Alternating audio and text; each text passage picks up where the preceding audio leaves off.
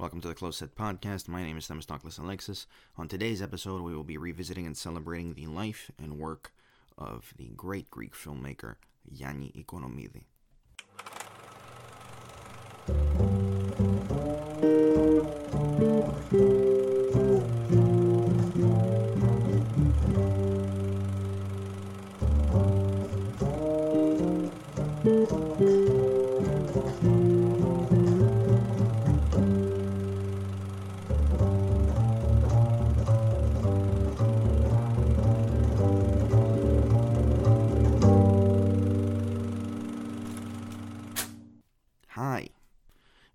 To the program.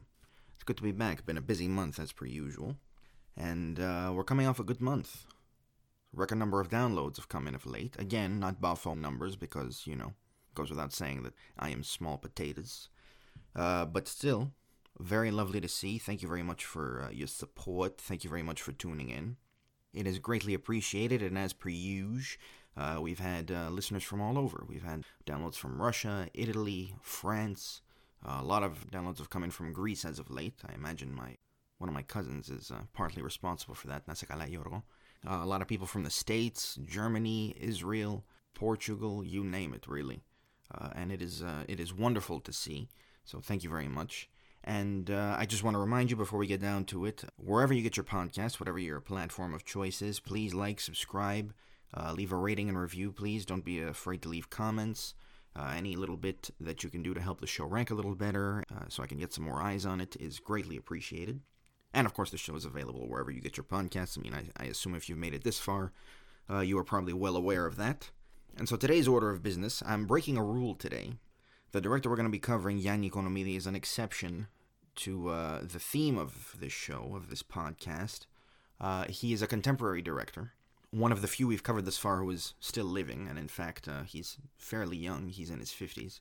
But it's not a rule I intend to break too often. You know, the show, as you know, if you've listened before, primarily covers directors who worked mostly between the 30s and 80s. For one thing, I do like to mix up my programming, and there will be the occasional director who doesn't really fall into that timeline or who is, you know, a contemporary director. There's going to be a few. There's going to be, uh, I want to do an episode on Mary Harron at some point. Uh, Athina Rachel Tsangari, who's another Greek director I like very much. Paul Schrader, I've been thinking about recently. Uh, and a few others, but it's it, like I said, it's not going to be a habit. It's going to happen on occasion, and I do like to mix up my programming and try not to do consecutive directors who share similarities in terms of you know uh, eras and themes and such. But in any case, I just wanted to clear that up at the top of the show before we get down to it. So Yanni Economidis, he's an acclaimed Greek director, uh, not very well known across the pond. However, he is one of several directors who are credited uh, as key figures in this sort of resurgence in Greek cinema that's taken place over the past 15 to 20 years. Yorgo Lanthimos is probably the biggest name that's come out of Greece of late. He got nominated for an Oscar for Best Director actually a couple of years ago for uh, his film The Favorite, which is great. But Lanthimo and uh, Tsangari and a few of those other directors are they're all part of what critics have called the Greek weird wave. You know, these sort of quirky and absurdist films. Uh, but Economidis doesn't really fall into that mold. He's more of a let's call him a modern realist, for lack of a better term. His films are uh, can be pretty bleak at times. In fact, uh, quite often that's the case, and they deal primarily with the darker sides of human nature. And there are many manifestations in modern Greece. And he has directed five films, five feature films in his career, and we're going to be covering all five of them today, and they are in order Spirtokouto, which translates to Matchbox, Psychistostoma, the English title of that is Soul Kicking, Macherovgaltis, or Knifer in English, To Mikro Psari, or Stratos in English, and I Ballada της Τρύπιας Καρδιάς, otherwise known as Ballad for a Pierced Heart in English. And as per usual, as we've done with foreign directors thus far, and as we will continue to do over the course of this program, uh, the clips you're going to hear from the films and interviews with Economidis are going to be uh, in Greek, of course, and in their original language. Uh, that's how I like to keep it. I like to avoid using dubbed clips. But of course, I'm going to provide the context and set them up since most of you, of course, don't speak Greek. Uh, and so let's get down to it. We will start at the beginning as per usual, so let us boogie. Now, Economidis was born in 1967 in Cyprus, in the, the town of Limassol, or Lemesso as we say in Greek. And he was the oldest of three kids. His father was a dentist, and uh, according to Economidis, a very talented artist as well. The family actually lived through the Cypriot coup d'etat, which uh, went down in 1974. Economidis was seven years old at the time. And basically, what happened was the Cypriot National Guard, and with support of, uh, of the Greek armed forces, they overthrew the Cypriot government of Archbishop Makarios. The intention being to formally unite Cyprus and Greece basically as a as a single nation. And this came at the end of Greece's own military junta, which had run from 1967 to 1974. Uh, the junta collapsed shortly after the uh, the coup d'état in Cyprus, but in any case, so Economidis grew up in Cyprus, and he was anxious to leave there from a very, very young age. He basically wanted to get out at the first opportunity, and so after completing his mandatory military service, it's mandatory in Cyprus and in Greece, Economidis left Cyprus at 19 years old to go uh, to go to university in Athens, and he had intended to uh, to study at the Athens School of Fine Art.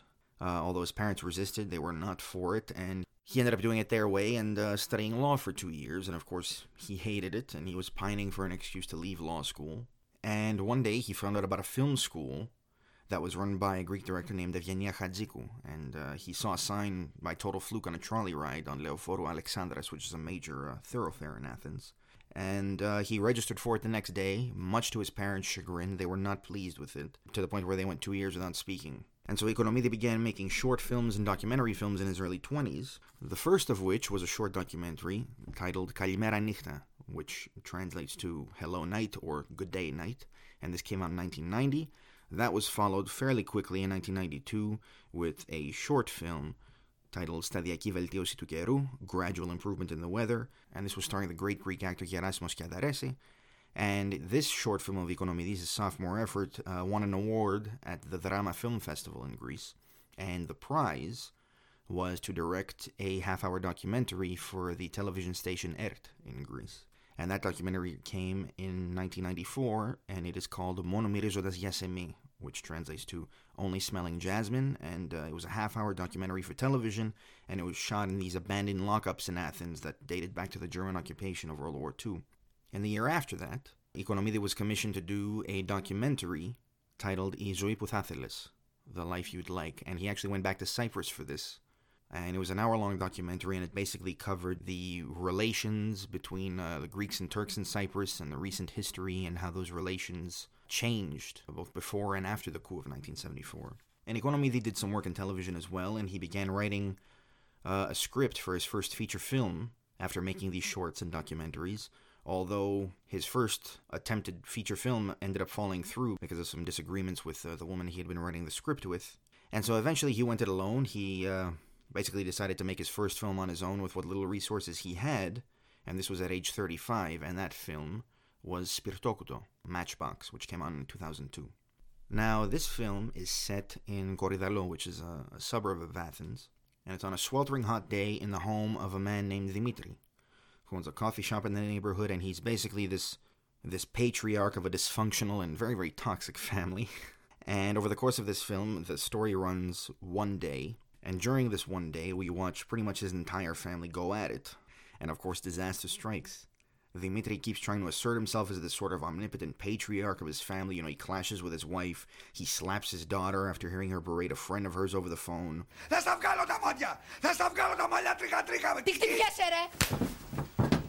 He butts heads with his idiot son. Τι έγινε. Τι κάνεις εκεί μέσα ρε μαλάκα το σύνορα. Τι θες. Να χέσω θέλω. Και σένα και τη μάνα σου και όλο τον κόσμο.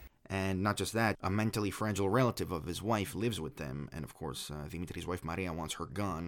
Η Μαργαρίτα βρωμάει. Τι? Η Μαργαρίτα βρωμάει. Τι βρωμάει. Δεν την αντέχω. Τι είναι αυτά που μου λες τώρα, ρε. Δεν μπορώ άλλο. Έχω σκάσει. Κάνε λίγο υπομονή. Θα φύγει. Δεν μπορώ να αναπνεύσω. Μου γυρνάνε τάντερα. Ξαδέλφη σου είναι, ρε.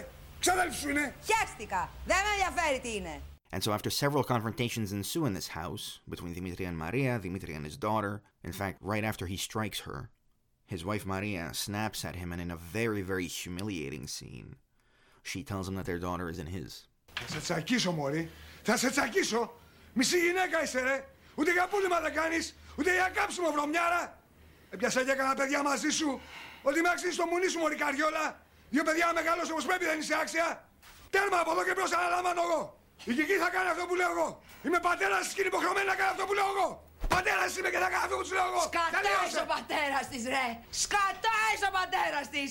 Μόνο εγώ ξέρω ποιος είναι ο πατέρας της, ρε. Μόνο εγώ. Μόνο εγώ. Δεν είναι δικό σου παιδί, Κική, ρε. Δεν είναι παιδί σου. Δεν είναι κόρη σου. Μάλλον την έκανα, ρε, μάλλον. Κοίτα, ρε, κοίτα το. Κοίτα το. Η Κική δεν είναι δικό σου παιδί. Αλλουνού παιδί.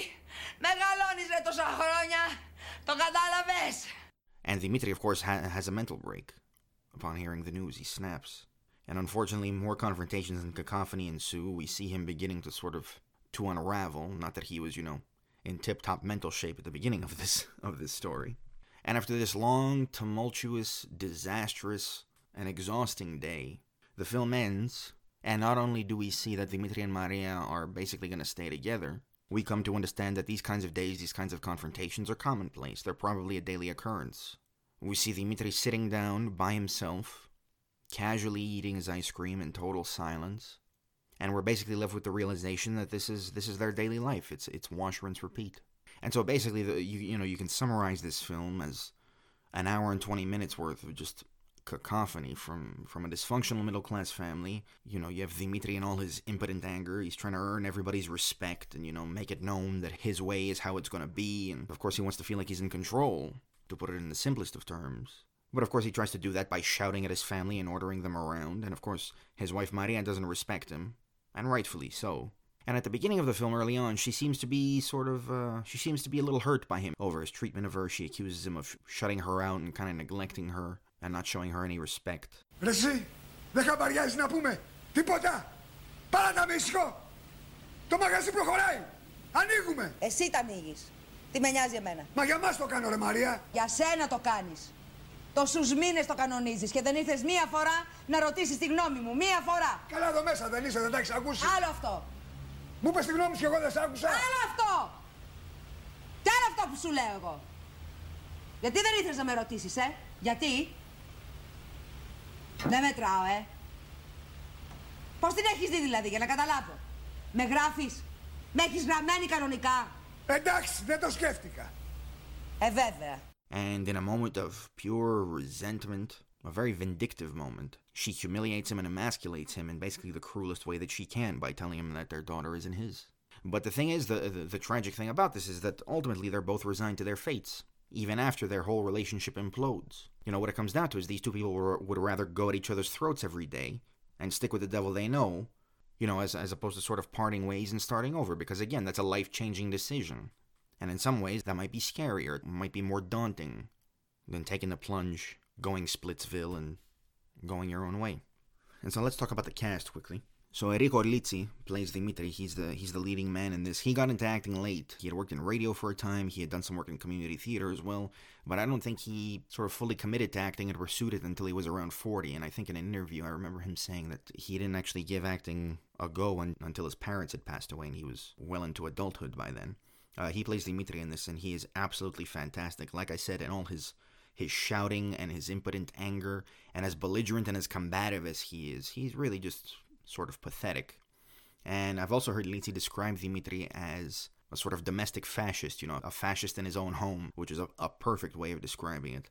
Uh, Eleni Korkidou plays his wife Maria, and she is great in this as well. She's been uh, she's done a lot of work in television. She was in a long-running uh, Greek sitcom called Mina Murmura, which really doesn't do justice to her talents, but that's beside the point. Anyway, she is uh, she is great in this as well, and she is a worthy adversary to Dimitri. She gives as good as she gets, if not, if not better. Kostas Xikomino plays Yorgo, who is Dimitri's brother-in-law and Maria's brother. He and Dimitri own the coffee shop together, and he shows up at the beginning of the film. The two of them have plans to expand and open a fancy restaurant in the neighborhood, and Yorgo's a bit wishy-washy on the idea. He's a little uncertain, and he gets cold feet. And of course, when he tells Dimitri this, and you know, ultimately decides to back out, what ensues is, uh, you know, more shouting from Dimitri. Ρε αγόρι μου, ρε, εμείς έχουμε ρε τους καφέδες μας ρε, τις μπύρες μας ρε, τα ξηροκάρπια μας ρε, τα ξέρουμε ρε, τα κόλπα μας ρε. Και τα θα μείνουμε μια κονομάμε, ζωή στον ρε. καφέ, ρε κακομύρι. Με τους καφέδες θα τη βγάλουμε εμείς. Δεν θα κάνουμε κανένα βήμα παραπέρα. Δεν θα κάνουμε τίποτα άλλο στη ζωή μας. Καλά ρε, τώρα στα 50 ρε το θυμήθηκες. Στα 50, στα 150. Γιατί στη σύνταξη θα βγούμε, ρε; Αφού τα πάμε, ρε Γιώργο, δεν τα πάμε. Τα ξαναλέμε ρε Δημήτρη, τα ξαναλέμε να πούμε.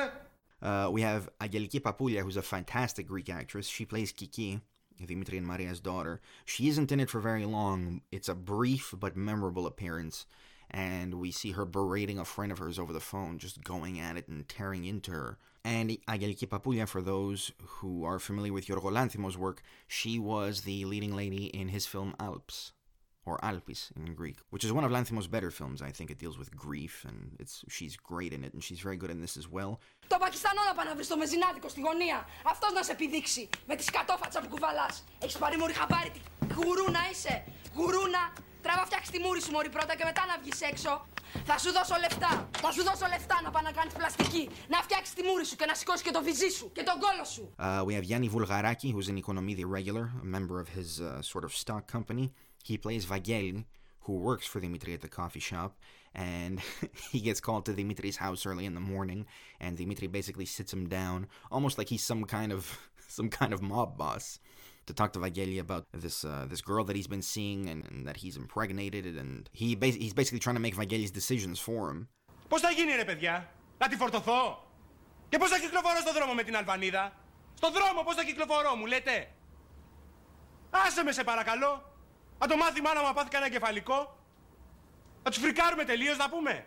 Σιγά ρε, σε πιάσε ο πόνος για τη μάνα σου. σα ίσα που θα χαρεί τέτοια κοπέλα που θα πάρεις, ρε. Ε, κάτσε ρε Δημήτρη. Με συγχωρείς πάρα πολύ, αλλά εσύ μιλάς, λες και ξέρεις πως το παιδί είναι δικό μου τώρα. Εγώ είμαι βέβαιος. Και πώς είσαι βέβαιος; Μου το είπε η Λίντα.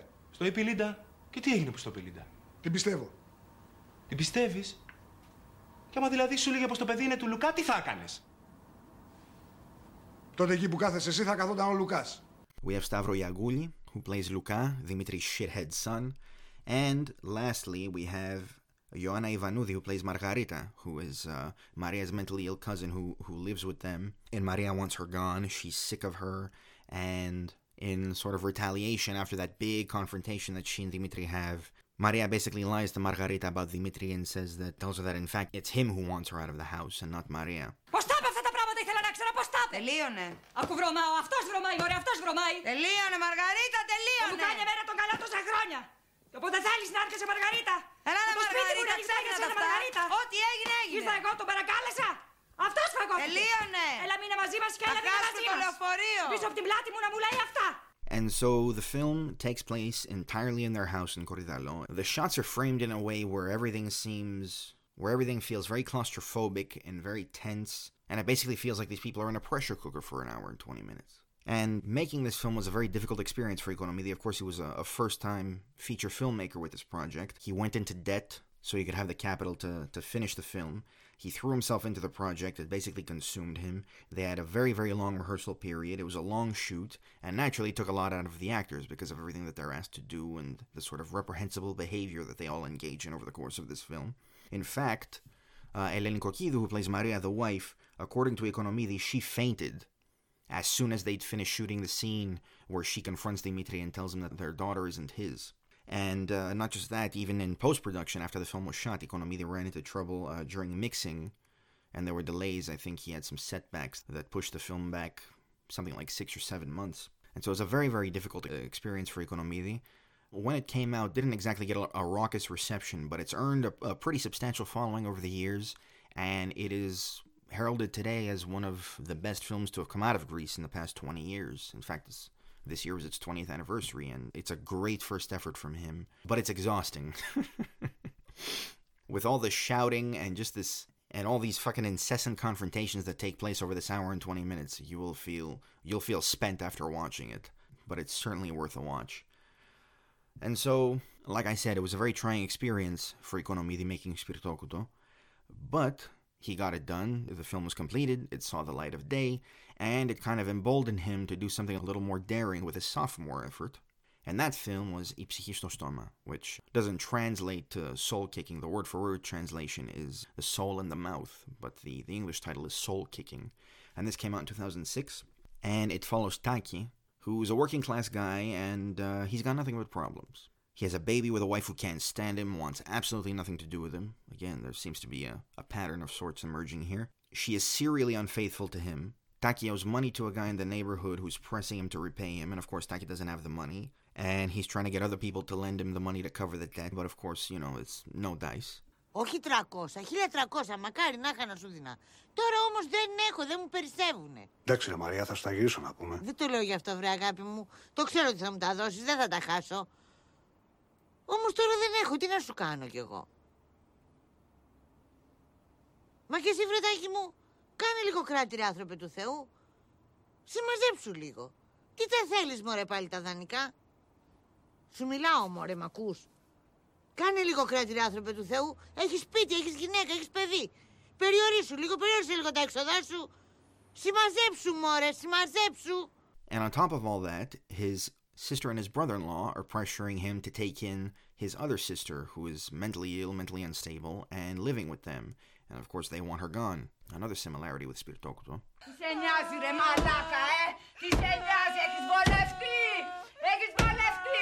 Μαλάκα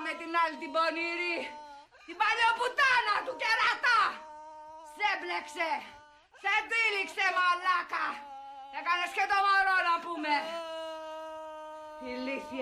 and all this to say that Taki's basically getting it from all sides. And he is on his own. The cavalry ain't coming. He's got a million and one problems. He gets abused and humiliated at every turn by just about everybody in his life. And the few people who kind of sort of like him are the one guy that's the closest thing he has to a friend. Even they're totally selfish. They don't really take much of an interest in him. And when Taki isn't getting abused or humiliated or berated. He is basically treated as a receptacle for their verbal diarrhea. Without exaggeration, he's subjected to these long, crass, and sort of vulgar harangues. And not just that, he even has to massage his boss's leg while he sits there in his underwear and he has to, he babbles endlessly. And Taki, of course, needs the job, he needs the money, so he, he has no choice but to just sort of sit there and take it. Όλα τα χατήρια κάνω, ρε. Να την κοπανίσω, ρε, πέρι, γιατί έχω ραντεβού. Κοπάνα τη, ρε, μάλακα. Τράβα, ρε, μάλακα, φύγε. Πήγαινε να γαμίσεις. Πήγαινε γάμισε τους όλους. Γάμα όλη την κοινωνία, ρε, πούστη. Γάμα τους. Γάμα τους. Γάμα τους, ρε, πούστη. Ξέσκισέ τους. Πέτα τους την κολοτρυπίδα έξω, ρε, πούστη. Και γάμα της στο πεζοδρόμιο γάμο, την πουτάνα μου. Γάμα τους όλους, ρε, μάλακα. Γάμισε τους. Εμένα μη γαμάτε, ρε, μάλακα. Εμένα μη γαμάτε. And so what you're watching over the course of this film is a, a seemingly decent average man who's basically trying to trying to keep his head, trying to stay afloat and keep himself from cracking while enduring all kinds of abuse. And that of course is until the man that he's indebted to completely humiliates him again, another disturbing scene. And after that, Taki finally has a break. He snaps and he turns violent. And I won't say any more, obviously, because I'd spoil it for you. And it, it really is a great film, but again, some very, very heavy shit, some very, very dark subject matter. And I will say that it is a little bit predictable. Because, you know, it becomes apparent from very, very early on that there's nothing but an awful end awaiting Taki. There's no there's no other way this story can go. You it's it's obvious that that he won't be able to withstand all this abuse and all these problems for very long. And so you're basically watching him go through all this shit and wondering how much more of it he, he's going to take before he snaps, before he's driven to violence. And of course, you're wondering who he's going to take it out on because uh, there are a great many prime candidates. You know, there's a lot of people who mistreat him over the course of this film. And so, let's get to the casting notes quickly. Enrico Litsi comes back in this. He works with Economide again. He plays Taki. Uh, Vageli Muriki, a very important collaborator and creative partner in Economide's life, uh, he plays Pericli, Taki's boss in the film, and he makes him massage his leg. He runs the workshop that Taki works at. And some say, you know, with those massage scenes, that there's a, a bit of a sort of a homoerotic subtext between him and Taki. There's certainly an argument to be made for that, but I'll let you watch the film and sort of draw your own conclusions. Sometimes I like to just go with the simpler answer and think this is just another form of humiliation that Taki has to endure and not much more. But uh, anyway, like I said, you see the film for yourself and draw your own conclusions. Η κόρη σου, ρε, μαλάκα. Η μικρή σου η κόρη, η κορούλα σου. Καλά είναι, όλα καλά. Καλά μια ρε μάλακα, τι καλά. Κολόπεδα. Ο δικός μου ρε μαλάκα να δεις κάτι αρχίδια σαν πορτοκάλια. Όλο σηκωμένη την έχει ο μαλάκας. Και γάμω τους ψολαράδες ο μπόμπος μου ρε. Να δεις ρε μαλάκα μια ψωλή που έχει. Maria Kechayoglu plays Irini, Taki's wife, who is serially unfaithful to him and, like I said, wants absolutely nothing to do with him. She has some some pretty rough scenes in this. She doesn't say very much. She doesn't have a ton of dialogue, but she really is asked to do a lot, and you'll understand what I mean when you see the film. And uh, it's a solid performance from her as well. Τι θες ρε Ε Τι θες Πες τι θες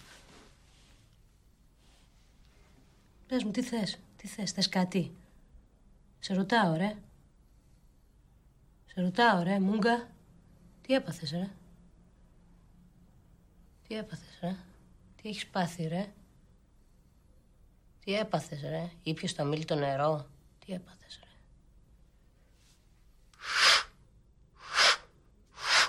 Τι κοιτάς, ρε; Τι κοιτάς, ρε; Τι κοιτάς, ρε; Τι κοιτάς αβούδας, ρε; We have Yanni Vulgaraki, he comes back. He plays Yorgo, the lover of Irini, Taki's wife. The two of them are having an affair. Kosta Xikomino comes back as well. He plays Jimmy, the man that uh, Taki owes money to. In a completely different turn from him, nothing like the character in Spirtokouto. In Spirtokouto, Xikomino plays a character who's a bit of a dummy, you know, not the sharpest tool in the shed, is easily influenced and easily convinced, you know, it doesn't take much to, to change his mind And it's a great performance from him. Here as well, he is asked to engage in some, some very, very disgusting behavior uh, without giving too much away, and uh, he's great in this as well. Να σου πω εγώ ρε μαλάκα γιατί δεν ήρθες, ε. Θες να σου πω ρε μαλάκα, ε. Ε. Θες να σου πω ρε μαλάκα. Δεν ήρθες ρε μαλάκα γιατί δεν με σκέφτηκες. Και ξέρεις γιατί δεν με σκέφτηκες ρε μαλάκα, ε. Γιατί με έγραψες τα αρχίδια σου ρε μαλάκα. Γι' αυτό. Plays Poppy, the wife of Xikomino's character Jimmy, and I think the most quoted line from this film is one that she says. Ακούς τι σου λέω, μαλακατάκι, πότε θα φέρεις τα λεφτά μας. We've got Sasa Kritsi, who plays Ageliki, Taki's sister, and we have Aleko Pagalo, plays Costa, Taki's brother-in-law, and he's another Economy regular. His first scene with Litsi's especially great, whether in the coffee shop and Costas again berating Taki and telling him that, you know, he wants nothing to do with his sister anymore. He's cursing him out, he's cursing his wife. It's just another example that Taki is surrounded by purely selfish people. Γιατί ρε μου γάματε τη δικιά μου τη ζωή ρε. Ε? Πεις έμπλεξες με τη δικιά σου την αλανιάρα του ρατέμπο να είμαι και ησύχασες και με να μεις και με βασανίσεις παλιωμαλάκα, άντε γάμι σου. Ρε μαλάκα βρίζω εγώ τη γυναίκα σου να πούμε. Σιγά. Βρίζω εγώ τη γυναίκα σου ρε Κώστα να πούμε. Τι την ανακατεύεις τώρα δηλαδή. Ναι ρε μαλάκα, την ανακατεύω. Σου ήρθε ένα σαν γεράματα να κάνεις δολτσεβίτα και εμένα με έχετε γαμίσει οικογενειακός. Και εσύ και η γυναίκα σου και η αδελφέ σου και η μικρή και η μεγάλη και όλος ο κόσμος με έχετε γαμίσει ρε μαλάκα. Τι με κοιτάς έτσι ρε. We have Yanya Anastasaki who plays Mimi, who is basically the, the closest thing that Taki has to a friend. The two of them get together in uh, in the neighborhood square every so often. And of course, as per usual, it's Mimi who does all the talking. And again, it's more verbal diarrhea and venting and all these these sort of crass and foul-mouthed harangues. Βάμιση ρε Μίμη. Τι μα, όρατος ρε μαλάκα, όρατος. Το παιδί φάντασμα με τι μου λες τώρα να πούμε. Έκανε ότι δεν με είδε, όχι δεν με είδε. Έκανε ότι δεν με είδε. Με έκανε ρόμπα ρε μαλάκα. Ρόμπα με έκανες όλη τη λαϊκή. 200 άνθρωποι με χαιρετήσαν το πρωί. Κοζαμάτρα στη μέση του δρόμου και έκανε πως δεν με βλέπει. Βάμιση γνώρισε ρε. Μου τσούνα φορά ρε μαλάκα. Άι τώρα μην τα ακούσεις κι εσύ. Άντε μην τα ακούσεις κι εσύ. Ένα σκατό ρε μαλάκα. Ένα σκατό θα το πατήσεις, θα πεις ένα σκατό. Το βλέπεις όμως ρε μαλάκα. Αυτή τίποτα, στο μουνί της.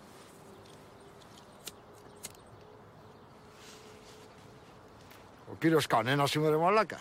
Ο κύριος κανένας είμαι. And let's just say that Taki gets fed up of hearing them at some point in the film without saying too much.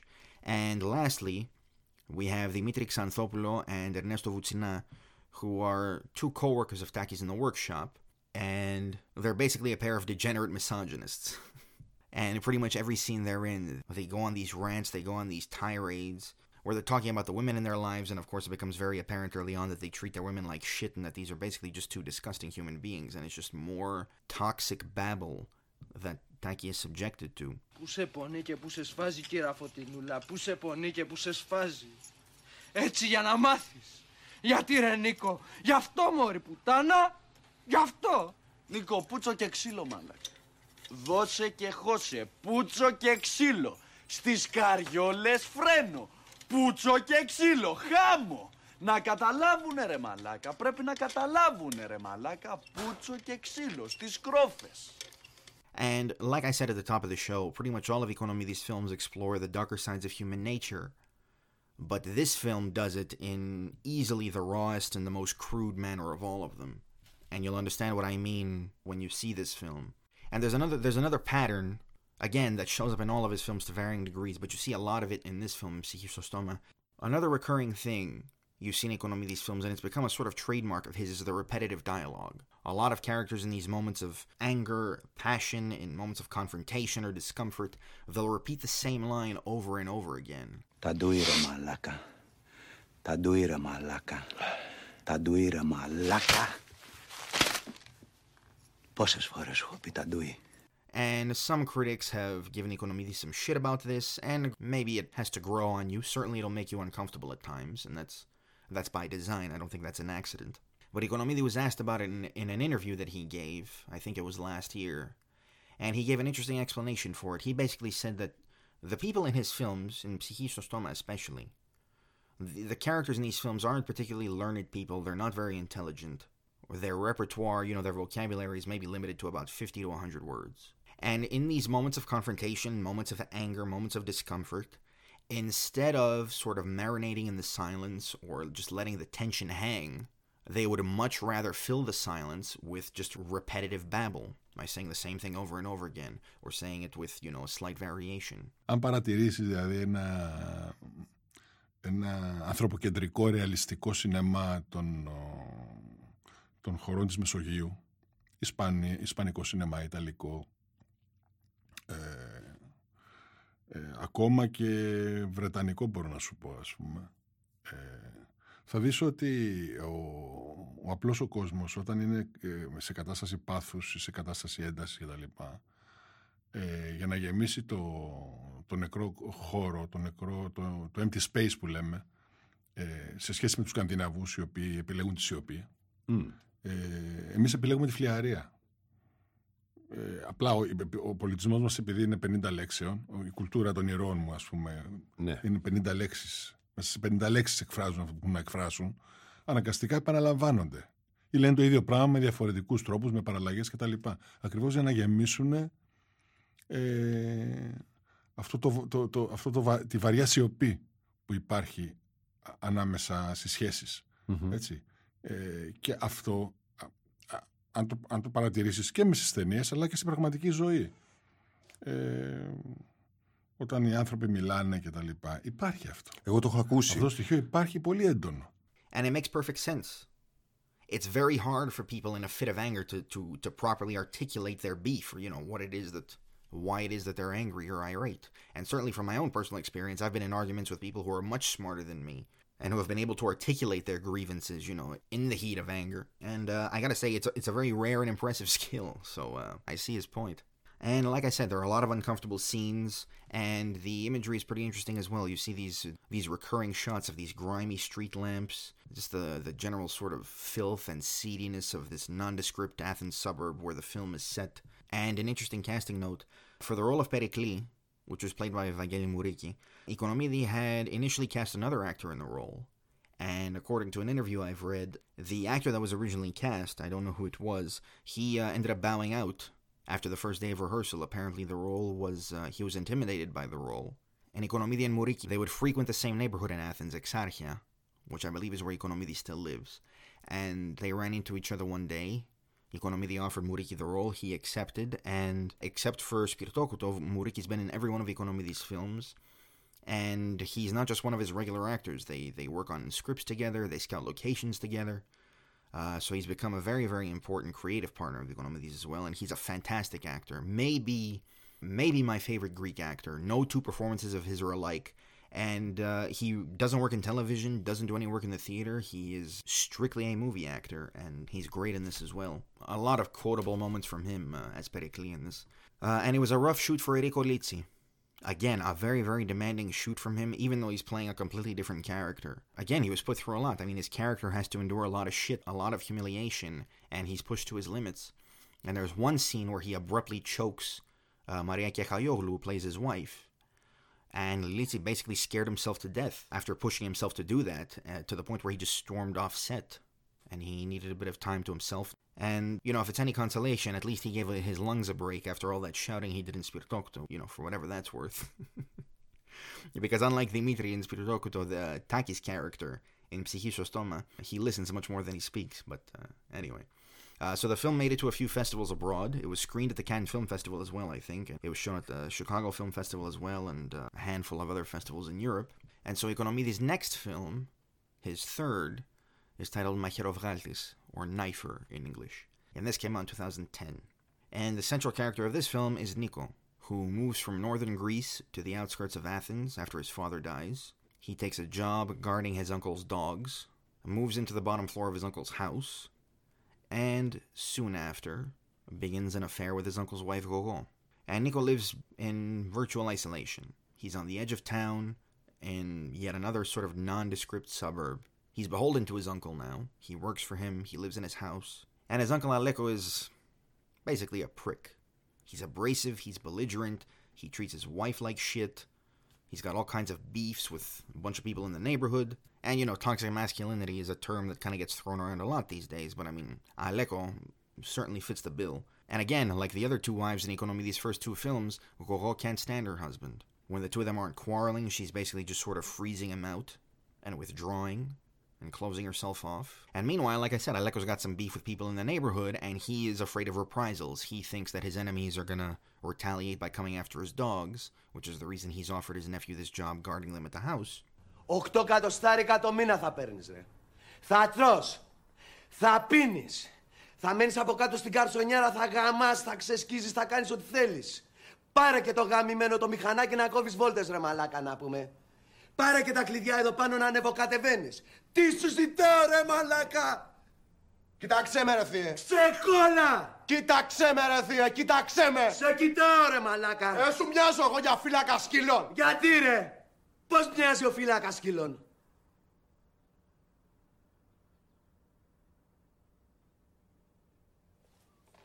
Πώς μοιάζει ρε μαλάκα ο φυλάκας σκυλών.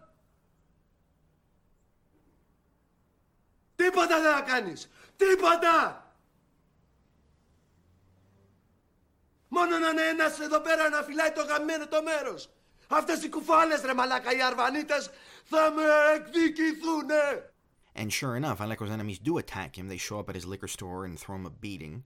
And in yet another humiliating scene, when Nico rushes to the hospital to see his uncle after the attack, his uncle berates him, humiliates him, embarrasses him in front of his wife and strangers who were in the hospital room. Ρε μαλάκα, τα σκυλιά τώρα είναι αφύλακτα, το ξέρεις. Αλεκό, Αλεκό, μην το συνεχίσεις. Πρώτα αφεντικό σου είμαι, ρε.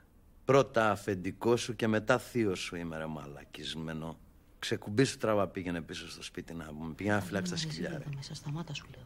Ξεκουμπίσου ρε μάγκα. Σήκω και άντε και γαμίσου να πούμε. Τράβα στα σκυλιά σου, Τι θα λέω. πάθουν τα σκυλιά, Αλεκό. Τώρα θα στα φάνε τα σκυλιά. Σήκω και τράβα ρε μαλάκα. Σταμάτα, γάμο το μου.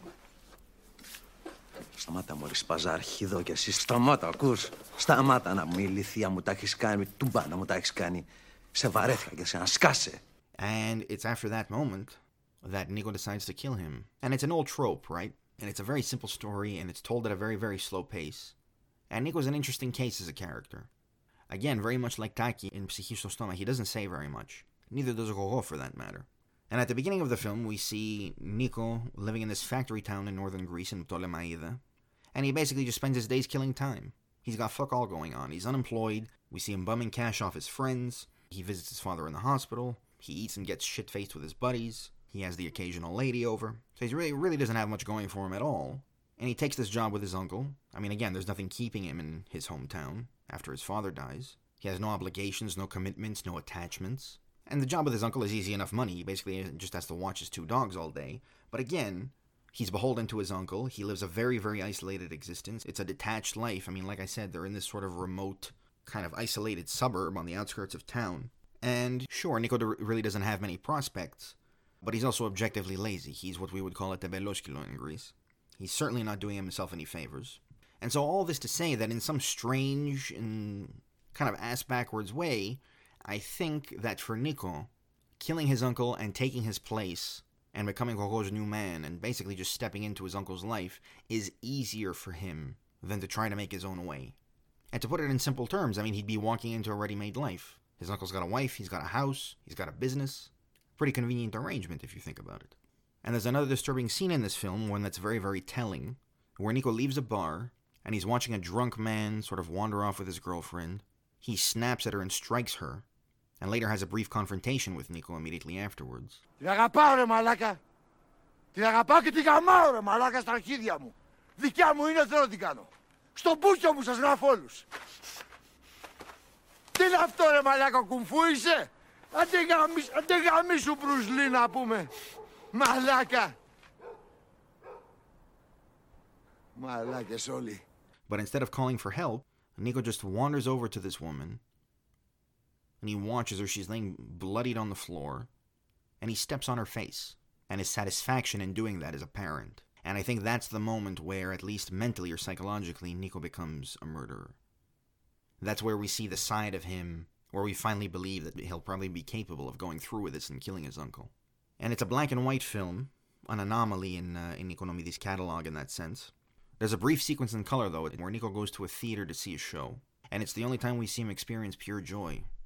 Maybe even the only time we, we see him smile. We never even see him half as happy in his scenes with uh, with Roro, his uncle's wife. And ultimately, he goes through with the deed. He takes his uncle's life. He kills him. He takes his place. He becomes the man of his uncle's house, with Roro as his wife.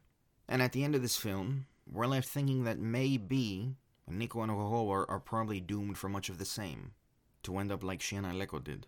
But it's open ended and it's, it's left open to interpretation. So, like I said, as always, you can see the film and draw your own conclusions. Let's get down to the cast. So, in the role of Nico, we have Stathis Stamoulakato, who's another fantastic Greek actor, and another guy who quickly became uh, another regular of Economides. Economides had seen Stathi in a play and immediately thought he'd be perfect for the role of Nico.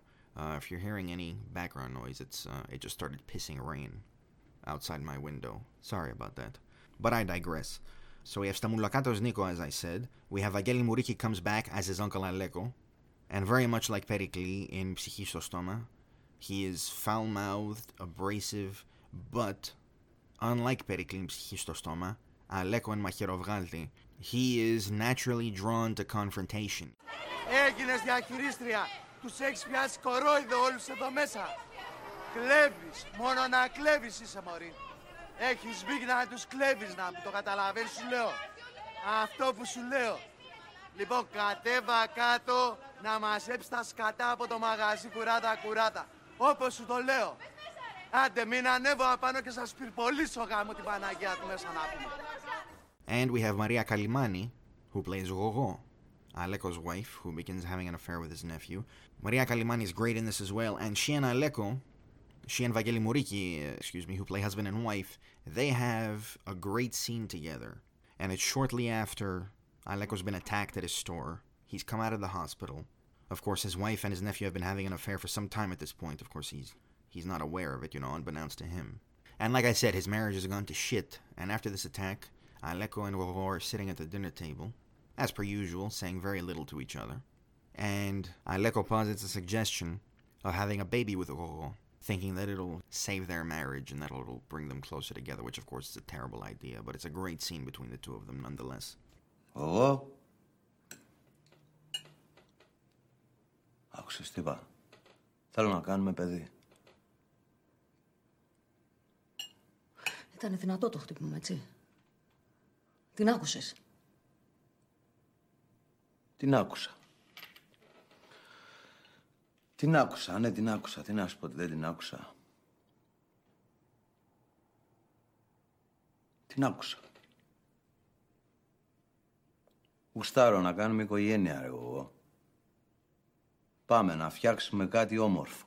And we also have Yanni Vulgaraki, yet again comes back in a very, very small part, and Petro Zervo.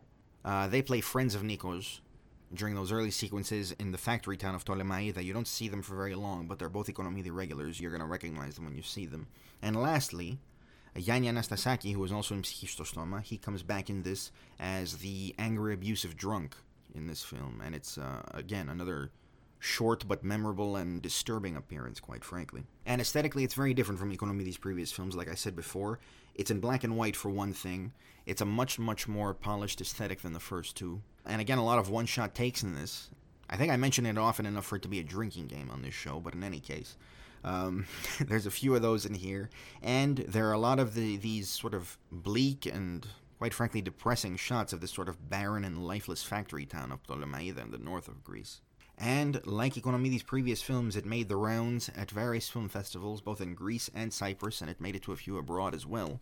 And like I said, Economidi hasn't had uh, a ton of success across the pond. I mean, he is known by film nerds and such uh, in Europe, especially, and he has a devoted fan base in Greece. But again, he's not attained a ton of commercial success in Greece, and uh, I'm going to talk a little bit more about that later. But in any case, so after this comes Economides' fourth film, and that is To Mikro Psari.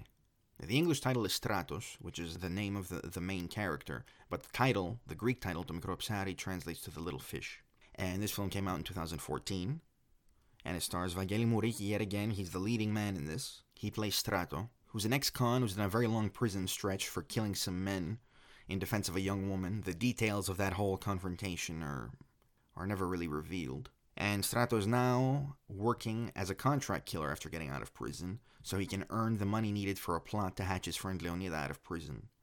Leonida is an older man, and he saved Strato's life in the joint and Strato naturally is indebted to him. This whole caper is run by Leonida's brother Yorgo, who's a bit of a shady character, and the plan is for them to dig a tunnel to the prison so they can bust in guns blazing, smuggle Leonida out, and all that good stuff, right? And Strato, I mean, I think I think it's fair to say that he isn't really doing this because he enjoys the criminal life. Odds are he intends to go straight once his debt to Leonida is paid, and they've busted him out of prison.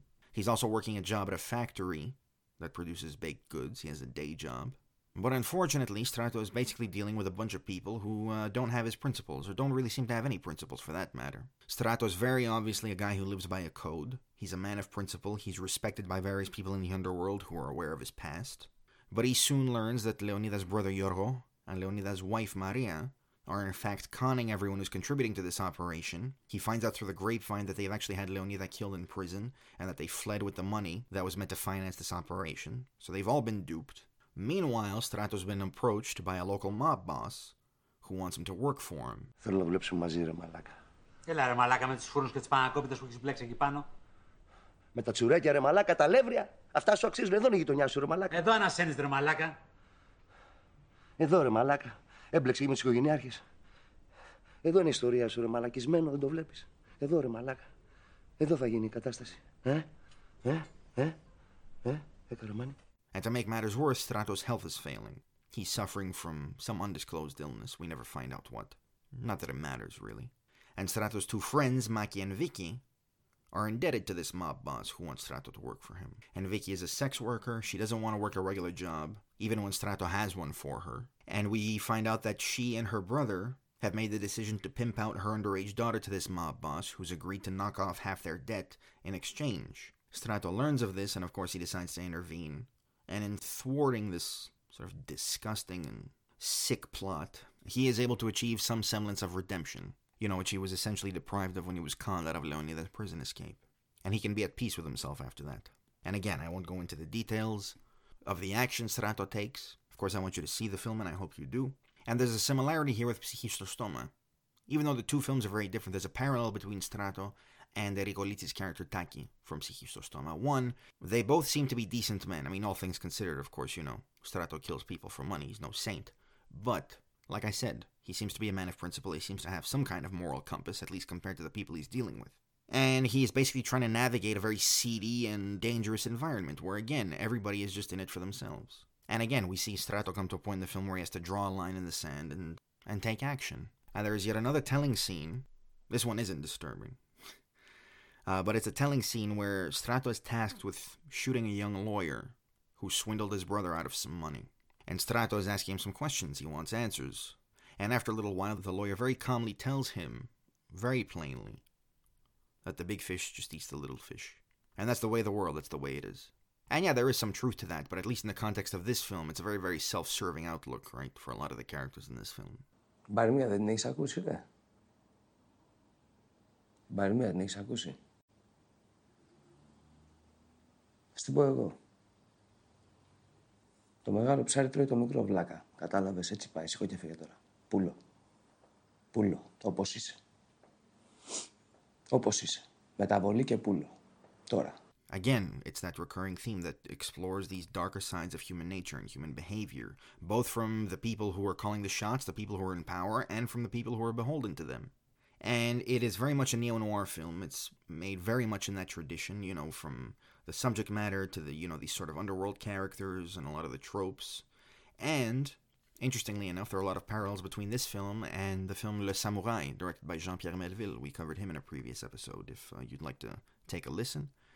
And there are especially a lot of similarities between Strato and the character of Jeff, who's played by Alain Delon in Le Samouraï These are both very, very solitary men. They're men of few words, both of whom live by a code of sorts. They live very simple and austere lives, far from materialists. And both these guys are kind of out of place in the modern world.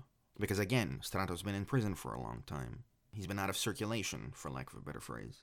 And like Delon's character Jeff in Le Samouraï, Strato is basically trying to find a way to live in the modern world without compromising his principles. And that's basically what it comes down to. And so let's talk about the cast before we before we move on.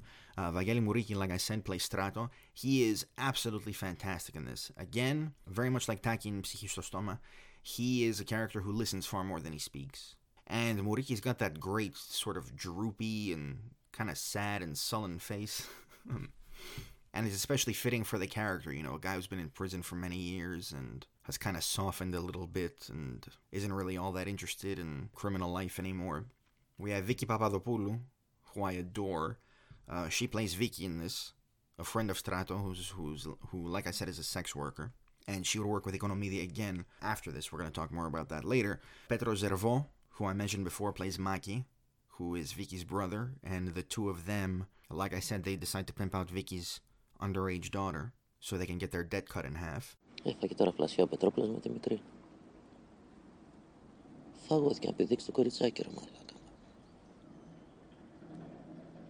Τι να πεις. Τι να πεις.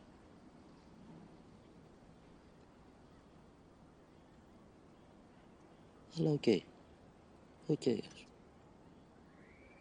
Αφού πληρώνει τόσο καλά, γιατί όχι. Εντάξει, και το Κατερινάκι να κάνει να πούμε. Σιγά τα λάχανα, γάμω το κερατό μου δηλαδή. Για ξοργάμιση μιλάμε δηλαδή, ξέρω εγώ. Τρελάθομαι κιόλας. We have Yanni Tsorteki, who plays Yorgo, the brother of Leonida, who is running the operation to smuggle him out of prison, and of course turns out to be full of shit and a total charlatan and makes off with everybody's money. Ο κύκλος των παραστάσεων στρατούλη ολοκληρώθηκε κανονικά. Δώσαμε όλοι τον καλύτερό μας σε αυτό, φιλέ. Θέλουν, δεν θέλουν, τα μπατσόσκυλα δεν μπορούν να αμφισβητήσουν τα ντοκουμέντα, φίλε. Το καταλαβες. Μας τραβάνε αύριο να μας μανουριάσουνε. Πώς την έκανε. Ψάξτε και βρείτε πώς την έκανε, ρε, πώς την να δούμε. Ψάξτε και βρείτε πώς την έκανε. Ποια είναι τα καινούργια του παρέα και τα καινούργια του κόσμια να δούμε.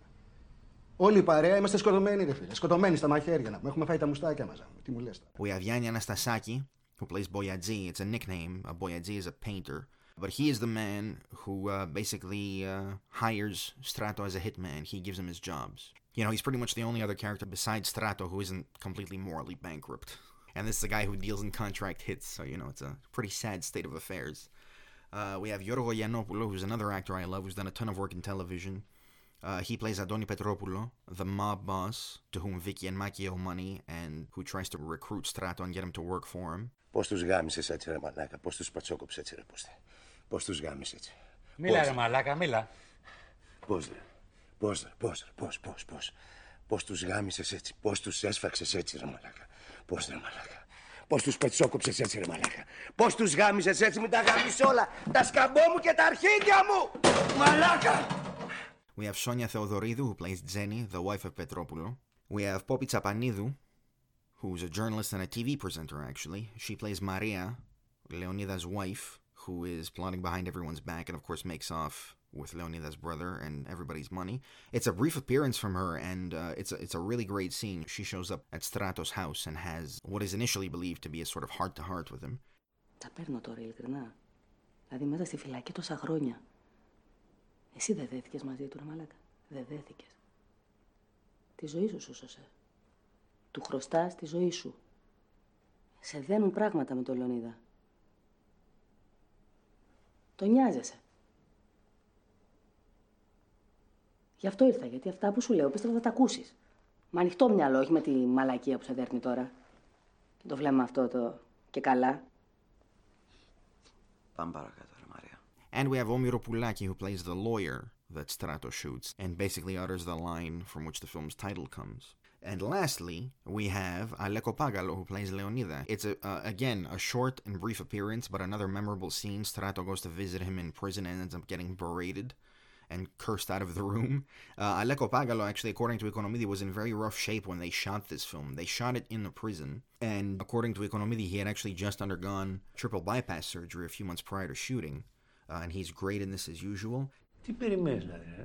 Σου χτυπήσουν την πόρτα να περάσετε για δουλειά. Κάσε εκεί μέσα, ρε μαλάκα. Τι δουλειά είσαι εσύ με αυτά το πέρα που μου λες τι ρόπιτες κουλουράκια. Τι είναι αυτά, ρε μαλάκα. Σε ρωτάω, τι είναι αυτά τα πράγματα. Μέσα ρε μαλάκα είναι το ψωμί. Έξω ρε μαλάκα, στη νύχτα είναι το ψωμί. Μα ακούς σου λέω. And Stathis Stamoulakato and Maria Kallimani both show up in very short, but again, and two very, very uh, uncomfortable scenes, shall we say. And another thing I wanted to mention is that there are a handful of non professional actors in this film. This, again, is another thing Economy likes to do, and one that many directors have done before him. Cassavetes cast a lot of non professional actors. Scorsese did as well, at least in his early work. You know, of course, his parents show up in a bunch of his films. I believe Gillo Pontecorvo cast non professional actors for the Battle of Algiers, and Robert Bresson as well in the film Pickpocket, I believe. The leading man was a non professional actor at the time. Uh, but in any case, so Economidi is one of many uh, directors who have done this, and uh, there are a handful of non professional actors in this film. Petro Zervo, who's been in a handful of his films, in most of them, he plays Maki in this, and he is actually a cartoonist and an illustrator by trade. Uh, we have Sonia Theodoridou, who I mentioned before. She's an opera singer. Popi Tsapanidou, like I said, is a journalist and a TV presenter. And Aleko Pagalo, who I've mentioned a couple times, had very, very little experience as an actor when he started working with Economidi before Psychistostoma. And like Economidi's previous films, it's it's very bleak, both in aesthetic and in tone. That's another similarity it shares with Le Samouraï, Melville's film. And again, it made the rounds at numerous festivals. It was submitted to the Berlin International Film Festival. It was screened there, which is a very big feather in the cap for Economidi. And a couple years after this, in 2016, Economidi uh, ended up directing his first play, which was titled Stella Kimisu, and it stars Stathis Stamoulakato. He comes back in this. Eli Tringo as well, who's a fantastic Greek actress and who is currently starring in a very, very popular soap opera in Greece called uh, Agries Melisses and uh, Ioanna Koliopoulou, who plays Stella, the title character. And it's basically about a sort of domineering and dictatorial father, if you will, who uh, forbids his daughter Stella from marrying the man she loves, and, you know, complications and shenanigans ensue. There's a lot more to it, of course. The play had a limited run. Uh, it ran a few months, uh, but it was very, very well received. And uh, Economidi enjoyed the experience very much. He is a director who likes to rehearse for a very, very long time, which, of course, lends itself well to working in the theater, for whatever that's worth, apropos of nothing. And so Ikonomidi's fifth film, his most recent one, came out in 2020, and that film is Y Balada de Tripias Cardias, which translates to Ballad for a Pierced Heart. And this one's a crime comedy, and it follows a guy named Mano, who's a former singer who's having an affair with a woman named Olga, and she is married to a wealthier older man named Irakli. And Irakli learns of the affair, he threatens the two of them, she ends up packing a bag to leave with Mano for a few days, and in just a moment of poor impulse control, basically, she steals 1 million euros from her husband on her way out the door. and naturally, Irakli learns of the theft. He vows to have both of them killed. And after Mano discovers the stolen million in Olga's bag, he basically anticipates that Irakli is going to make a move on him, and so he decides to do the same and hire someone to kill him. And it's the mo- the mothers of these two men who are sort of pulling their strings. They're both classic Mediterranean moms, you know, and they're both mama's boys. You know, they dote on them, they cook for them. And it's the mothers who each plant the seed for the two of them to hire contract killers to have each other whacked. And at that point, the film basically becomes a bit of a western, and Economides kind of described it that way. You know, it's the, the two families going after each other, and the film is set in a rural area. But of course, the crime bosses, who have each been contracted to knock off the two sons, they learn of the million euros, so do their lackeys, and naturally shenanigans ensue. All these different characters into the mix. A variety of betrayals take place, you know, all in pursuit of this one million euros. And during all of this, Olga, who's basically the catalyst for this whole this whole mess, she's totally oblivious. She's shacked up with Mano. She's trying to plan her next move, and she basically thinks that she'll just return the million euros to her husband, and you know everything will be hunky dory, and she can leave and go back to her hometown and start over. And she has no idea, she has zero knowledge of the bloodbath that's about to ensue over the million euros that she's stolen. And basically, she's the closest thing to an innocent among this whole cast of characters. And there are a few, uh, there are a few change-ups from Economidi in this film. For one thing, this film is a comedy first, above all else. You know, in his previous films, there's a sort of dark and twisted humor, but he admitted himself in several interviews that after making To Mikro that he felt that he needed to make a comedy after, you know, dealing with this heavy and sort of bleak subject matter in his previous films. Κοίτα, αυτή η ταινία είναι μια ταινία που την κάναμε και περάσαμε καλά. Είναι κάτι που το ήθελα πάρα πολύ μετά, το, μετά την περιπέτεια του μικρού ψαριού και της Στέλλας μπορώ να σου πω που έτσι ε, αναμετρήθηκα με ζωφερές καταστάσεις δηλαδή ε, ξέρεις κολυμπήσαμε σε σκοτεινά νερά ας πούμε εκεί πέρα ε, και ένιωσα την ανάγκη να κάνω μια ταινία χωρίς να υποχωρήσω ιδιαίτερα σε αυτά που πιστεύω και στην, ε, και στην έρευνά μου ας πούμε γύρω από τον Έλληνα, τον άνθρωπο, τις, τις καταστάσεις ας πούμε, τις διάφορες, την Ελλάδα την ίδια. Ε, λίγο μια διαδικασία πιο ε, χαρούμενη και για μένα και με τους, και τους ηθοποιούς μου και, και σαν αποτέλεσμα ε, λίγο και μια ανάγκη να δώσω και λίγο χαρά στον κόσμο πιο ε, ξεκάθαρα.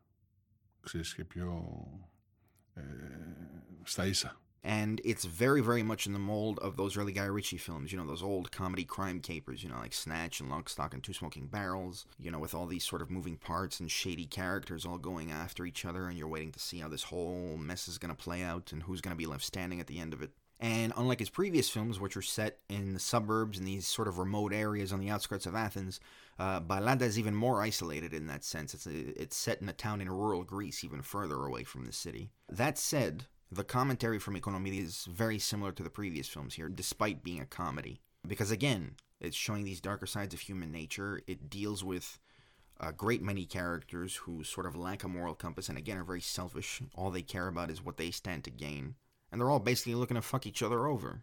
That's the long and short of it. Uh, and trust me, that's a story that a lot of Greeks are familiar with, myself included.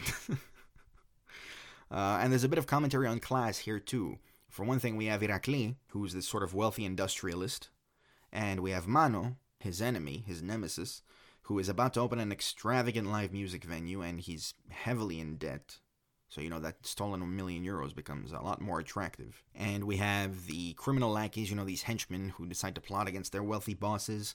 They're a pair of pig farmer brothers who show up and they feel kind of disrespected by uh, the crooks who enlist their services. You know, they, they think they've been sort of dismissed as these hillbillies. But unlike Economidi's previous films, which are, like I said, a lot darker and more heavy handed, let's say, this film, Balada, deals with all these themes and all these usual sort of Economidi subjects with humor by taking the piss out of them.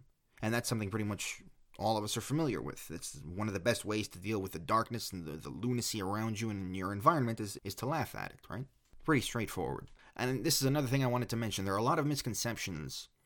One, just about the kind of guy Economidi is in general, just his general disposition, and what he's like as a director. Because again, a lot of people get the idea that he's this sort of militant and very demanding and strict director. I guess because of how dark his films are and just because of how demanding the performances are for the actors. But from what I've seen and from what I've heard from a lot of actors who've worked with him, Economidi seems to me at least, as far as I can tell, to be a very sort of mellow and pretty affable guy. And he's he said before that he likes to keep things very light on set he likes to be very sort of gentle with his actors because again he's asking a lot of them and i mean again these actors keep working with Economide, right; That pretty much tells you everything you need to know είναι μέσα σε ένα πλαίσιο αγάπης δεν είναι και πολύ μεγάλο επαγγελματισμού και εμπιστοσύνης. Δεν, δεν τσακώνομαι εγώ με τον κόσμο γιατί δεν είναι στη φύση μου να τσακώνομαι. Δεν, ούτε, ούτε θεωρώ ότι όταν χαλάσει η σχέση ή όταν δημιουργηθεί ένα τσακωμός θα πάρω καλύτερα αυτό που θέλω. Γιατί υπάρχει και αυτή η άποψη σκηνοθετική. Ότι γίνεται της πουτάνας για να έχουμε καλύτερη απόδοση σε αυτά που κυνηγάμε. Δεν παίζει σε μένα αυτό. And so let's uh, let's talk about the cast. We have Yanni Tsorteki comes back in this. He played Yorgo in to Mikro Psari.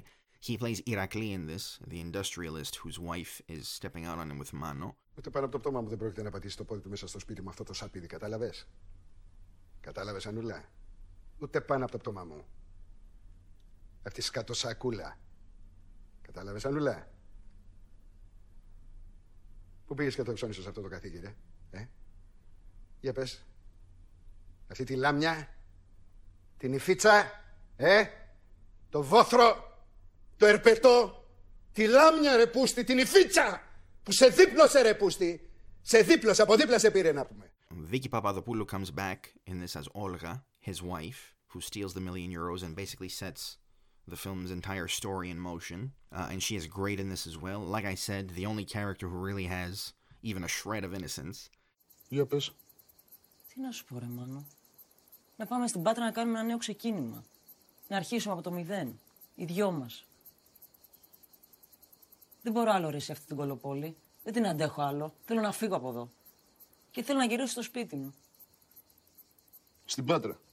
Ναι, ρε Μάνο, στην Πάτρα. Γιατί τι έχει Πάτρα δηλαδή; Θα πάμε εκεί πέρα, θα μας βοηθήσουν και οι δικοί μου στην αρχή. Να μείνουμε λίγο μαζί τους, μετά θα βρούμε ένα διαμέρισμα, θα δούμε πώς θα το κάνουμε. Και στο κάτω-κάτω και εσύ τι κάνεις εδώ πέρα; Μέρα με τη μέρα βουλιάζεις. Στο μαγαζί πάει σκατά. Uh, we have Vasily Bizbiki, who plays Mano. He had actually acted in a short film with Economidi. Economidi is an actor, I forgot to mention as well. He showed up in supporting parts primarily in, in a bunch of films of late. He's actually gotten a fair bit of work as an actor. But in any case, Economidi and Bizbiki starred in a short film together called Go for Broke, Ola Ya Ola, which came out in 2018. I'm assuming that's where he and Bizbiki met. And so he cast Bizbiki in this as Mano, the former nightclub singer who is up to his ass in debt and uh, is having this affair with Olga. Και τώρα είμαι από πίσω, ρε παιδί μου. Είμαι από πίσω και τους γαμάω. Από πίσω. Τώρα την ελέγχω εγώ τη φάση, καταλάβες. Είμαι εγώ το αφεντικό. Και όλα αυτά που λένε για τον Μάνο και καλά ότι τέλος πάντων ότι ήταν απίθαρχος, ότι ήταν αλυτάμπουρας, ότι δεν είχε λόγο και γι' αυτό του κόψαμε το τραγούδι και αρχίδια και αυτά. Μαλακίες του μπάνου. Μαλακίες του μπάνου. Ναι, είμαι αυτός που είμαι. Και ήμουνα, τσαμπουκάς. Ό,τι ήθελα να κάνω, το έκανα. Όχι, θα καθόμουν με τους κατατζίδες, τους γαμημένους να πούμε, να μου γαμίσουν η ζωή. Έπαιρνα φάρμακα για να βγω να τραγουδήσω. Η μαϊμού με τα φάρμακα. Τι να σου πω τώρα, δεν είναι. Τρέλα. Τρέλα. Stathis Tamulakato comes back. Yet again, he plays Glaro, who is the right hand man of one of the crime bosses who gets involved in this whole caper. And he owns the house where Mano and Olga are staying, the house that they've absconded to. Κανόνισε τραγουδιάρι. Όχι να μου το κάνεις πάλι μπουρδέλο εκεί πέρα. Δεν παίζει αυτή τη φορά, Μάνο. Αυτή τη φορά δεν παίζει, είναι η τελευταία. Μια του κλέφτη, δυο του κλέφτη, τρίτη και την πούτσισες. Σου βγάζω κόκκινη κάρτα, μεγάλε. Muriki comes back yet again. Like I said, he has been in every one of Economides' films except the first. He has a smaller part in this, but again, a memorable part, and he plays a hitman who gets involved. And Yorgo Yiannopoulos comes back as well. He plays this sort of third-rate Greek nightclub singer who's performing at Manos Club. Γεννημένο μουνάκια είσαι, ρε. Μουνάκια γεννημένο. Άλλο γεννιέται άνθρωπο, άλλο αδερφή, άλλο τα αρχίδια μου, τα μύδια μου. Άλλο γυναίκα και γεννήθηκε μουνάκια. Γαμά πηδά φεύγει, γαμά πηδά φεύγει. Το πήρε χαμπάρι. Μαλάκα. Aleko Pagalo comes back yet again in a small part. He plays a receptionist at a hotel. And yet again, Economidi cast uh, a handful of non professional actors in this, namely the two women who play the two mothers. Two very, very important characters in this film.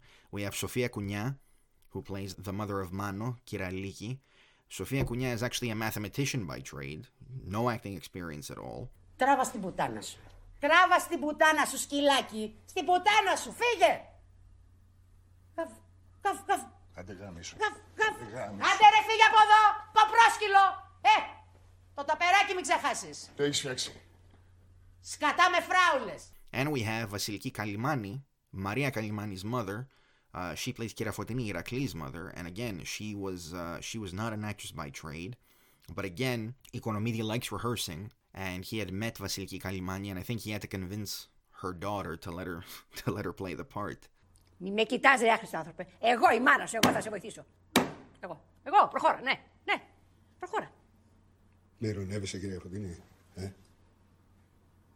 Με τι να κάνω. Για να μην σου πω και τίποτα χειρότερα. Γιατί στα έλεγα εγώ ρε μαλάκα, στα έλεγα εγώ. Δεν σου είπα ρε άχρηστε άνθρωπε. Ρε ηλίθιο πλάσμα. Δεν σου είπα μακριά από αυτήν την κολοπατρινιά. Στόπα ή δεν στόπα. Ε, με έγραψες. Τι έκανες του κεφαλιού σου. Αι καθάρισε τώρα. Αι καθάρισε τώρα. And the both of them are absolutely fantastic in this. And again, there's that sort of class dichotomy between the two of them as well. You know, Sofia Cunha's character Aliki is a little more plain. You know, she's clearly the, the working class mother between the two of them. Whereas Vasiliki Kaliman, you know, she's always properly dressed and dolled up and not a hair out of place.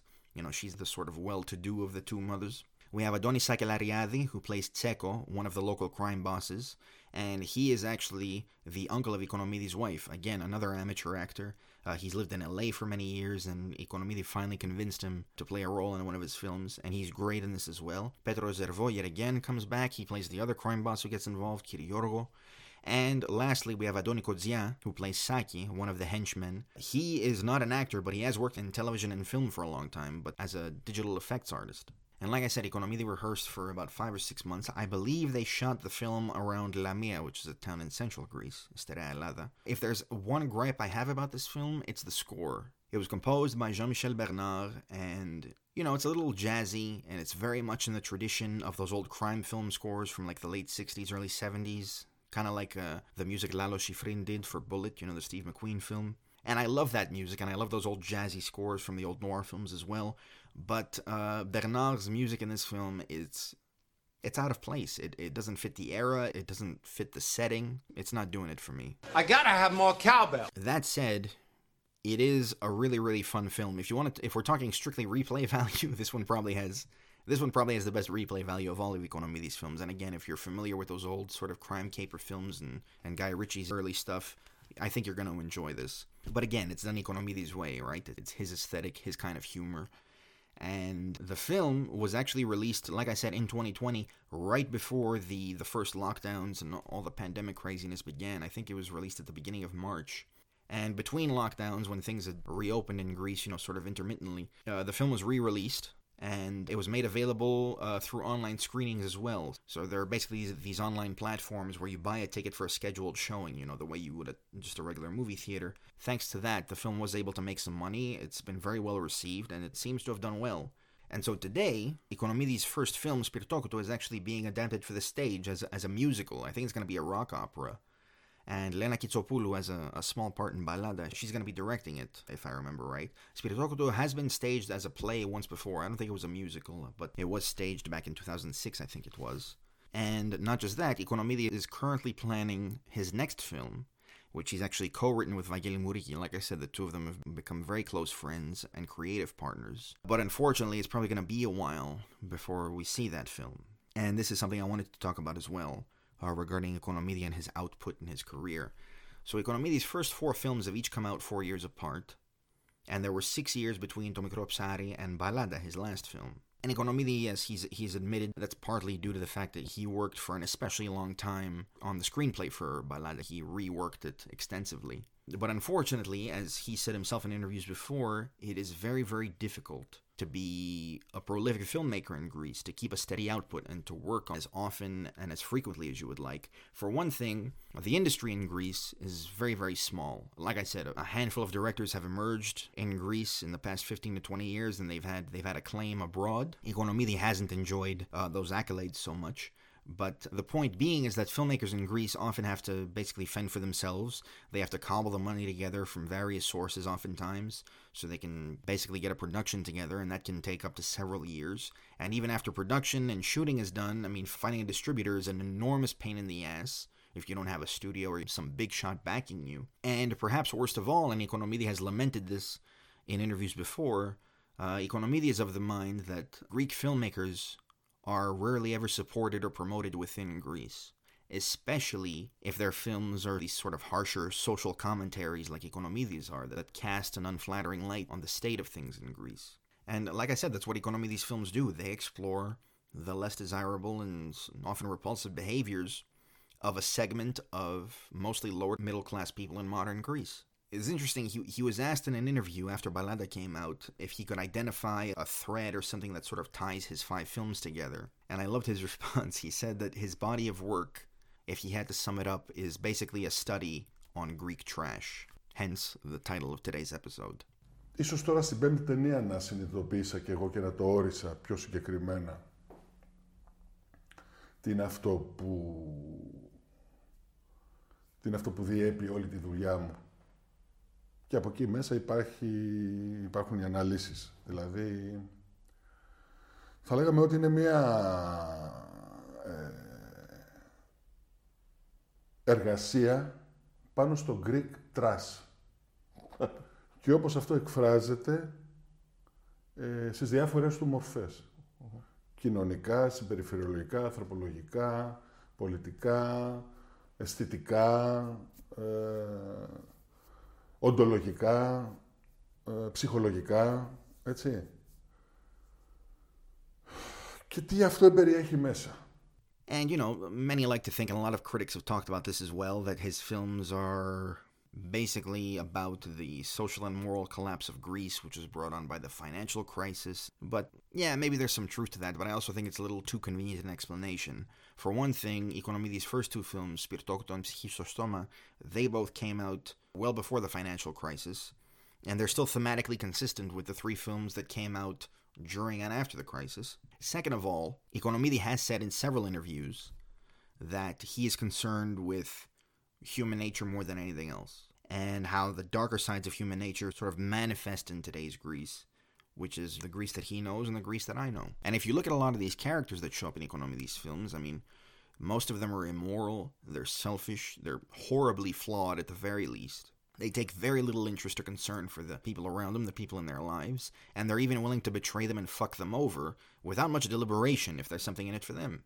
And trust me, I know many stories like that, not just from my own experience and my family experience, but even from other people that I know in Greece. And again, Economides films, their characters are primarily a lower to middle class people. Many of them are up to their asses in debt, and they would much rather do sort of repulsive and inexcusable things uh, if it means it'll sort of loosen the vice instead of doing the right thing. I mean, you look at Vicky and Tommy Kropsari, she's a young woman, she's capable of working, Strato has a job for her at the factory where he works. He tells her brother Maki about it, and he basically looks at him like he's out of his fucking mind. And Vicky would quite simply rather remain a sex worker and pimp out her own daughter than do things, you know, on the straight and narrow. Ρε μαλακά, η Βίκη να δουλέψει εργατριά. Και μάλιστα βραδύ. Με όλα τα μέσα να πούμε. Και να παίρνει μαλάκα, πούμε. Ό,τι εσύ. Τα αρχίδια σου. And if there's one overarching thing, I mean, you know, like I said, we're talking about the darker sides of human nature. We see all kinds of depravity in Economides' films, all five of them. There's verbal and physical abuse, misogyny, bigotry, serial and brazen adultery theft, murder, you name it. Pretty much everything that goes into this sort of toxic bouillabaisse of shit. And that goes for the women as well. The women in Economides' films, are very, very interesting characters, and they're not innocents. Besides Olga, like I mentioned before, Vicky Papadopoulou's character in Balada. Besides that, there isn't an innocent in the bunch. However, interestingly, Economidi and several critics have mentioned that a lot of the women in his films basically have to adopt some of the less desirable male behaviors as a way of sort of surviving in a man's world. And you can certainly make that argument for Maria in Spiritokuto, the wife. She's been hurt by her husband, he is kind of dictatorial and belligerent. He's basically a fascist in his own house. And like I said, she gives as good as she gets, if not better. Εσύ δεν είσαι ο άντρας του σπιτιού, ε? Δεν είσαι το παπάρι του σπιτιού. Βάλε το μυαλό σου να δουλέψει και κάνε κάτι. Καλά. Θα κάνω κάτι. Τι. Δεν ξέρω. Θα κάνω κάτι. But that theory doesn't really seem to apply to me to Economidi's other female characters, especially the supporting female characters in To Mikro Psari you know, Maria Leonida's wife, Jenny, the, the wife of the mob boss, and especially, perhaps above all else, the two mothers in Balada. I don't see these women as women who just have to survive in a man's world and are doing questionable things to do so. That kind of theory, to a certain extent, it's also a little too convenient, right? Because it, it removes these women's sense of agency, their accountability, essentially. And again, you look at the mothers in Balada, I mean, these are not, they're not ginekoules, as we would say in Greece. They're not these sort of servile or subservient women who are basically at the mercy of these sort of toxic and abusive spouses. The two mothers in Balada are pulling their son's strings.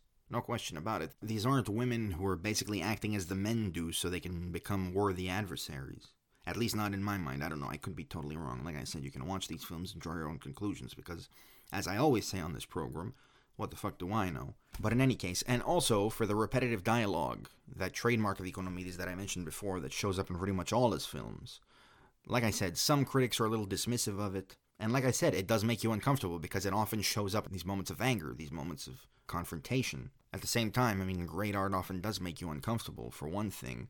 And second, Economides said in interviews before where he's been asked about this, that kind of behavior is something that he's witnessed himself. And he's also said that the fact that his films are as quotable as they are, like I said, he has a very, very loyal fan base. And a lot of dialogue from his films has kind of been immortalized. So he's basically said that the fact that his films are quoted as often as they are is kind of a testament to the authenticity in that repetition.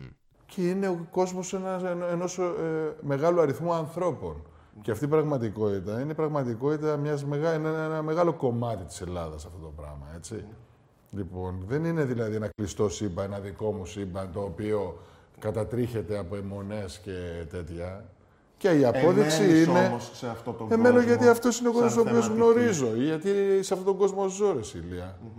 Σε αυτόν τον κόσμο ζω. Τι θέλεις να κάνω δηλαδή, να πω ιστορίες για εξωγήινους.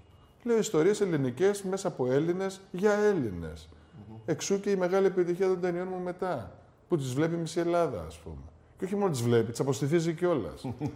Έτσι. Ναι, και τις μαθαίνει υπάρχουν για απ' έξω άπειρα και τις, βιντεάκια που και τις έχουν βλέπει. κυκλοφορήσει στο YouTube και Μπράβο, εγώ και τις ψυχή μαθαίνει στο απ' έξω στόμα, και ναι. τις βλέπει ξανά και ξανά και ξανά. And even with this sort of grimy and seedy universe that he's built uh, and the characters in it, he said that another interesting point he made was that if a character you see on screen, and in the interview I'm thinking of, he was referring specifically to Vagel Mouriki's character in Balada, he said that if if a character you see on screen has a whiff of truth to him or her, then the odds are that that character, that person, exists somewhere out there in real life, right? Pretty straightforward. Αν εμείς ναι. στην πραγμάτωση αυτής της κατάστασης καταφέρουμε να κάνουμε τους ήρωες και τους χαρακτήρες που ενσαρκώνουν και ζουν την κατάσταση αληθινούς, έτσι, άρα αυτοί οι άνθρωποι κάπου εκεί έξω υπάρχουν. Ο, ο ρόλος του Μουρίκη π.χ. Ο Ντίνος, ο Πακετούλης. Αν αυτό το πράγμα κινηματογραφικά, σαν κινηματογραφικός ήρωας, μυρίζει αλήθεια, ισχύσει πάνω στο πανί, Άρα κάπου εκεί έξω στην πραγματική ζωή, ο Ντίνος υπάρχει. And of course, I mean, it goes without saying, but all the behaviors and these signs of human nature that he explores in, in his films, of course, they aren't unique to Greek people. And I think it's it's also important to mention that this commentary, this social commentary that you see in his films, it doesn't come from a place of resentment. It doesn't come from a place of self-loathing. Like Economides will tell you he's a Greek filmmaker. He has roots in Greece. And it's Greece and its people that he wants to speak about. Δηλαδή για μένα το παράπονό μου είναι αυτό, ότι πώς να σου το πω ρε παιδί μου, εγώ δουλεύω με την Ελλάδα, δηλαδή Δουλεύεις είμαι ένας πολύ με την Έλληνας ελληνική καλλιτέχνης, γλώσσα, ναι. δηλαδή δουλεύω για τη χώρα μου, για την πατρίδα μου, για τον τόπο μου, για τους ανθρώπους μου. Δηλαδή για, για την Ελλάδα έχω να πω κάποια πράγματα. Δεν με ενδιαφέρει το να πω να πω τις ιστορίες της Αμερικής, ας πούμε, χαίστηκα. Ή της Γαλλίας, ή δεν ξέρω εγώ τι.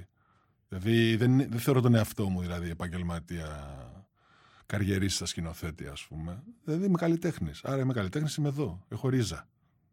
Έχω άποψη, έχω λόγο. Έτσι. Ε, ε, αυτό. And I remember reading in an old interview that he said that this sort of blunt and harsh commentary that you see in his films actually comes from a place of hurt. He grieves for Greece. And rightfully so. You look at Greece's recent history, it hasn't had a moment's respite.